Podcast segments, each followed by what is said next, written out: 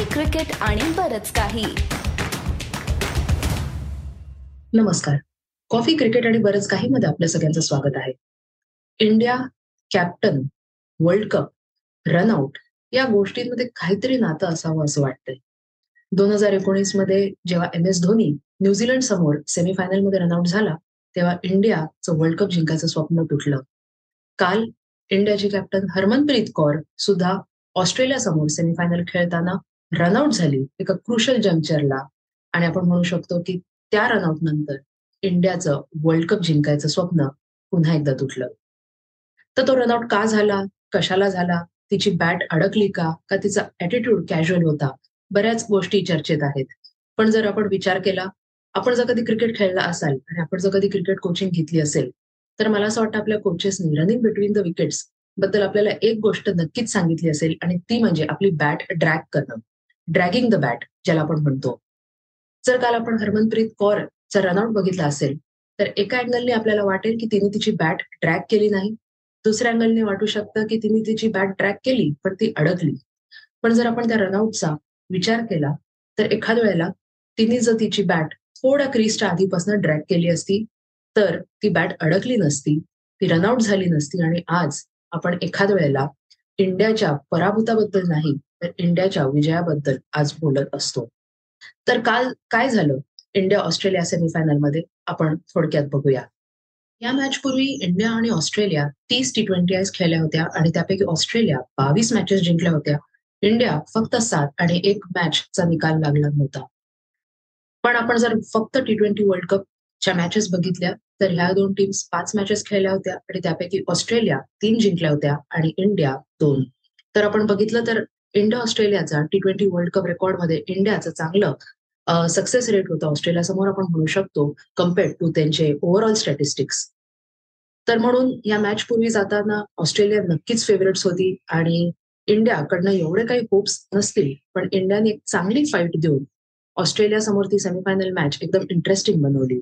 तर काय झालं या मॅचमध्ये मॅचच्या काही जस्ट काही मॅच मॅचच्या जस्ट पूर्वी असं बातमी आली होती की हरमनप्रीत कौर आणि पूजा वस्त्रकार या दोन्ही प्लेयर्स सेमीफायनलसाठी अवेलेबल नसणार होत्या. त्या दोघींना बरं नव्हतं असं काही बातमीत येत होतं. पण जेव्हा टॉस ला आपण हरमनप्रीत कौरला बघितलं तेव्हा मला असं वाटतं की पूर्ण भारताला आनंद झाला असेल की त्याची कॅप्टन हरमनप्रीत कौर सेमीफायनल खेळणार होती. आणि आपल्या सगळ्यांना माहीत आहे की जेव्हा हरमनप्रीत कौर ऑस्ट्रेलिया विरुद्ध खेळते तेव्हा काय काय कामगिरी ती करू शकते. दोन हजार सतरामध्ये जेव्हा India Australia world cup semifinal झाली होती तेव्हा Harmanpreet कौरनी one seventy one not out करून इंडियाला फायनलला नेलं होतं. म्हणून लोकांना अपेक्षा होती की हरमनप्रीत परत तसं काहीतरी करेल ऑस्ट्रेलिया समोर सेमीफायनलमध्ये आणि इंडियाला world cup T twenty world कपच्या फायनलमध्ये घेऊन जाईल. ऑस्ट्रेलियाने टॉस जिंकला आणि त्यांनी पहिले बॅटिंग घ्यायचा निर्णय बॅटिंग करायचा पहिले निर्णय घेतला. ऑस्ट्रेलियाने एकशे बहात्तर रन केले. त्यांचे फक्त चार विकेट्स गेले वीस ओव्हरमध्ये बेथमुनी त्यांची हायएस्ट रन स्कोरर होती. तिने चोपन्न रन केले. आणि त्याचबरोबर त्यांची कॅप्टन मेगलॅनिंग तिने एकोणपन्नास नॉट आउट एवढे रन्स केले. आपण जर काल भारताची बॉलिंग बघितली तर ती एवढी काही चांगली नव्हती. Full toss short pitch balls हे खूप होते भारताच्या बॉलर्सकडनं आणि आपण त्याचबरोबर जर फिल्डिंग बघितली तर मला असं वाटतं तीन ड्रॉप कॅचेस होते. एक रिचा घोष जी विकेट किपर आहे तिने मेगलॅनिंगचा कॅच एक सोडला. एक अवघड चान्स होता पण जर तो कॅच पकडला असता तर आपल्याला माहितीये की या मॅचचा निकाल काहीतरी वेगळा लागला असता. शेफाली वर्माने सुद्धा एक इझी कॅच ज्याला आपण म्हणतो बेथमुनीचा तो सोडला आणि बेथमुनीनी नंतर हाफ सेंचुरी केली. या काही गोष्टी आहेत ज्या भारताला महागात पडल्या असतील त्या मॅचमध्ये आणि बाकी जर आपण त्यांची फिल्डिंग बघितली तर बऱ्याच मिसफिल्ड देखील झाल्या. तर आपण बघितलं तर जवळजवळ पंचवीस ते तीस रन भारताने जास्ती दिले ऑस्ट्रेलियाला. आणि एखाद वेळेला एकशे बहात्तर ऐवजी जर भारताने ऑस्ट्रेलियाला दीडशे रन पर्यंत जर रोखलं असतं तर आज आपण नक्कीच भारताच्या विजयाबद्दल बोलत असतो. भारतासमोर एक मोठं लक्ष होतं एकशे त्र्याहत्तर रन्सचं आणि ते अवघड नसणार होतं. आणि भारतासमोर एक अवघड लक्ष होतं एकशे त्र्याहत्तर रन्सचं आणि एक इझी चेज तो नसणार होता भारतासाठी एका सेमीफायनलमध्ये ते सुद्धा ऑस्ट्रेलियासारख्या एका स्ट्रॉंग ऑपोजिशन समोर. भारताच्या विकेट्स लवकर गेल्या. पहिले तीन विकेट्स फक्त अठ्ठावीस रनला गेले. आणि मग नंतर क्रीजवर होते. कॅप्टन हरमनप्रीत कौर आणि जेमिमा रॉड्रिक्स त्या दोघींनी मिळून एक सुंदर एकोणसत्तर रनची पार्टनरशिप केली आणि भारताला नक्की एक आशा दिली की ते सेमीफायनल जिंकू शकतील. जवळजवळ दहा ओव्हर नंतर भारताचा स्कोर होता ऐंशी रन. तीन विकेट गेल्या होत्या आणि चांगला रनचेज ज्याला आपण म्हणतो तो सुरू होता हरमनप्रीत कौर आणि जेमिमा रॉड्रिक्स कडनं. पण जेमिमा रॉड्रिक्स त्रेचाळीस रन करून आउट झाली. तिची इनिंग्स त्रेचाळीस रन्सची इनिंग्स फक्त चोवीस बॉलमध्ये आली. त्यात तिने फक्त एक डॉट बॉल खेळला होता. तर ते एक सुंदर इनिंग्स काल आपण बघायला काल आपल्याला बघायला मिळाली. त्याचबरोबर कॅप्टन हरमनप्रीत कौरने एक सुंदर हाफ सेंचुरी केली आणि पण जस्ट तिच्या हाफ सेंचुरी नंतर ती दुर्दैवाने रनआउट झाली. ऑस्ट्रेलियाची बॉलिंग नेहमीप्रमाणेच खूप चांगली होती. ऍशले गार्डनर डार्सी ब्राऊन या दोघींनी दोन दोन विकेट काढल्या आणि ऑस्ट्रेलियाला त्या रनचेजमध्ये ठेवलं.